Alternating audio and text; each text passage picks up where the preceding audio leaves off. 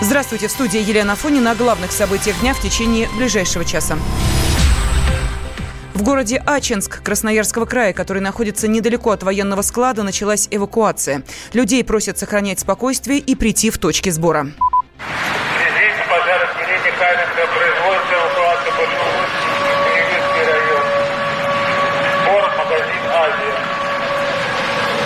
Эвакуируют стройку, пятый микрорайон, сбор в Азии. Я еду за мамой, возвращаюсь. На выезде из Зачинска многокилометровые пробки. Некоторые люди едут в кузове грузовиков. Всего из близлежащих населенных пунктов эвакуируют 11 тысяч человек. Власти не исключают, что площадь пожара может увеличиться. Принято решение закрыть воздушное пространство в 30-километровой зоне от склада. Потушить огонь спецслужбам пока не удается. Жительница Ачинска Светлана Старкова рассказала «Комсомольской правде», что сейчас происходит возле города еще пока грохочет, э, взрывы видно, как бы пламенем такие вот. Мы пока на машине едем, вроде как, ну вот видно зарево. Сильно не слышно взрывов, но пытаемся в город еще вернуться, въехать. Но официальной эвакуации еще не было, но грохочет очень сильно. Как бы Назарова там все перекрыто, уже не это. Назарева есть еще. Когда стали взрываться, уже огонь видно было.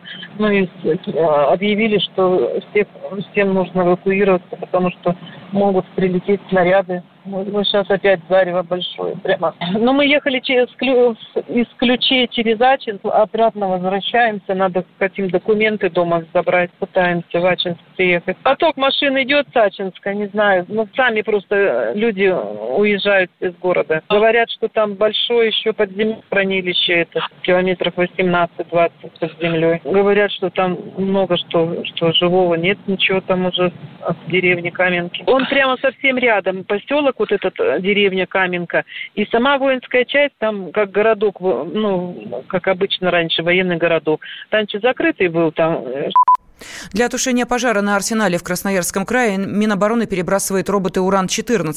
С подробностями корреспондент «Комсомольской правды» Елена Некрасова пресс-службе Центрального военного округа называют причиной возгорания хранилища пороховых зарядов.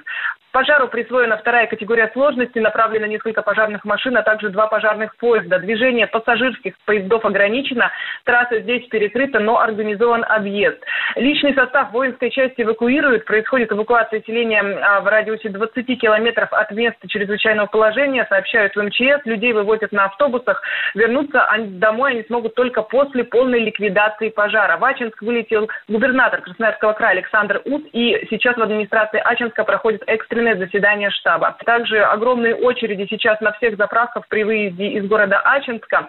По нашим данным, пострадали 7 человек, у людей ожоги и осколочные ранения, и информацию о погибшем в Минобороне на данный момент опровергли. Санитарная авиация Красноярской краевой больницы приведена в полную готовность, пока сообщение о помощи, правда, не поступало. Движение пассажирских поездов сейчас ограничено, и МЧС разворачивает пункты временного размещения в населенных пунктах Горный и Ястребово. Это находится в 15 километрах от места взрыва. Елена Некрасова, радио «Комсомольская правда», Красноярск. Жители близлежащих поселков публикуют в интернете кадры взрывов. Звуковая волна от воинской части расходится на многие километры.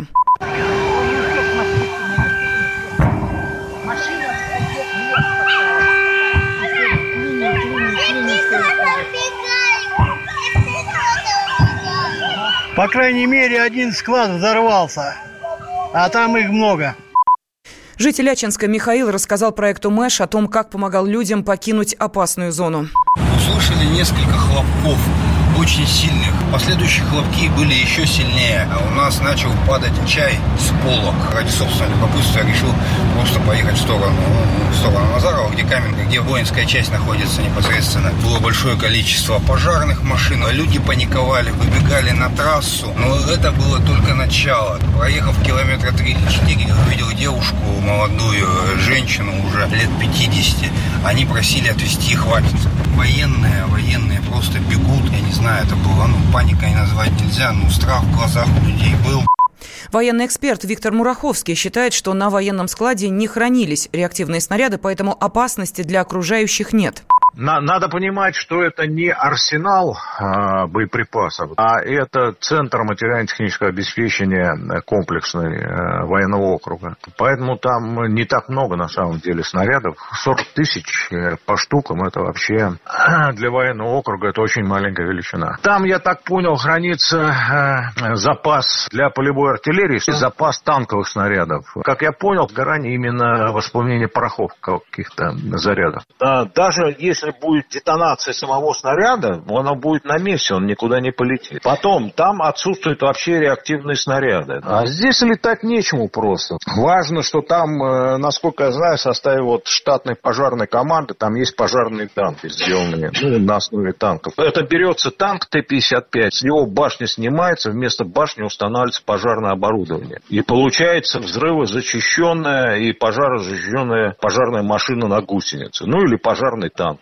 А вот сам порох, вот этот баллиститный, который в зарядах mm-hmm. используется, его потушить практически невозможно, вы в курсе. Кислород входит в его состав, он замечательно горит без доступа кислорода, в том числе под землей. Только локализовать, сверху что-нибудь засыпать, чтобы огонь он не распространял далеко. Вот.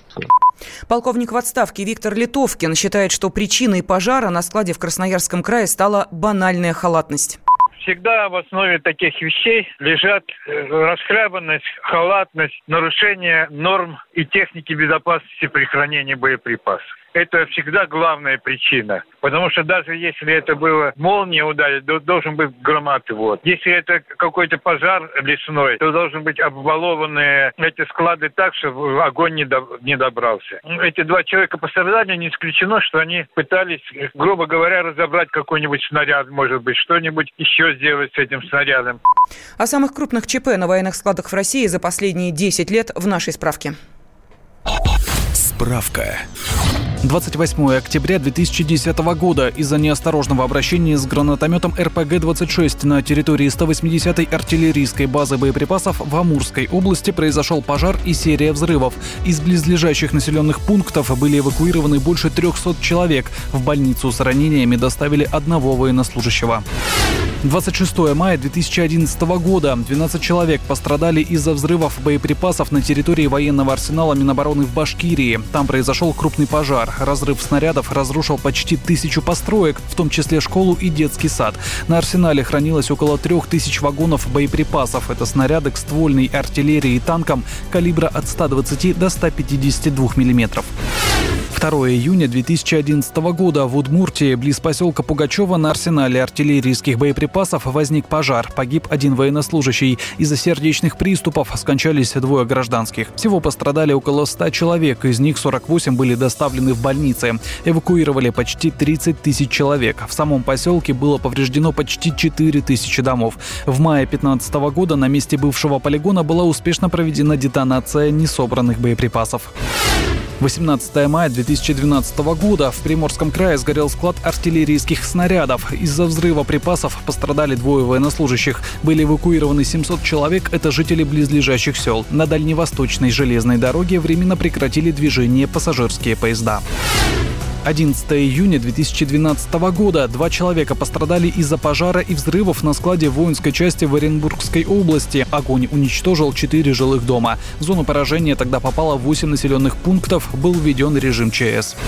9 октября 2012 года на военном полигоне в Оренбургской области во время подготовки к утилизации снарядов загорелась упаковочная тара. В результате взорвались 4000 тонн боеприпасов. Ранение получил старший лейтенант Алексей Титов. Он организовал отход личного состава. Взрывы уничтожили здание склада и 20 единиц техники. В близлежащих селах проводилась эвакуация жителей.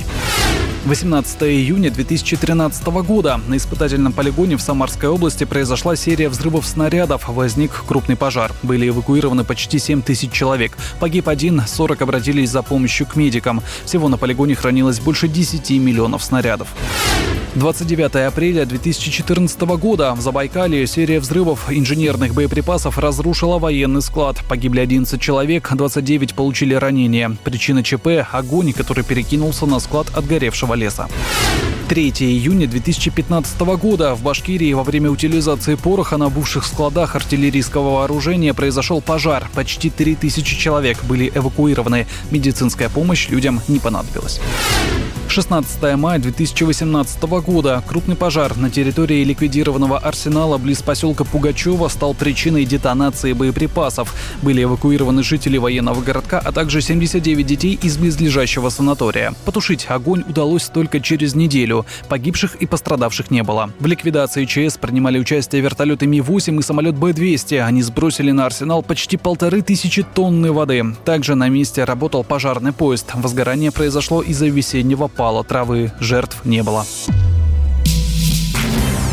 Темы дня. Радио как книга. Разливает воображение. Но для тех, кто хочет больше, мы ведем свой YouTube-канал. Все эфиры, трансляции, именитые гости, крутые спикеры, громкие заявления и провокации. Бурная жизнь прямо из студии. Радио «Комсомольская правда». Надо и сто раз услышать, и один раз увидеть.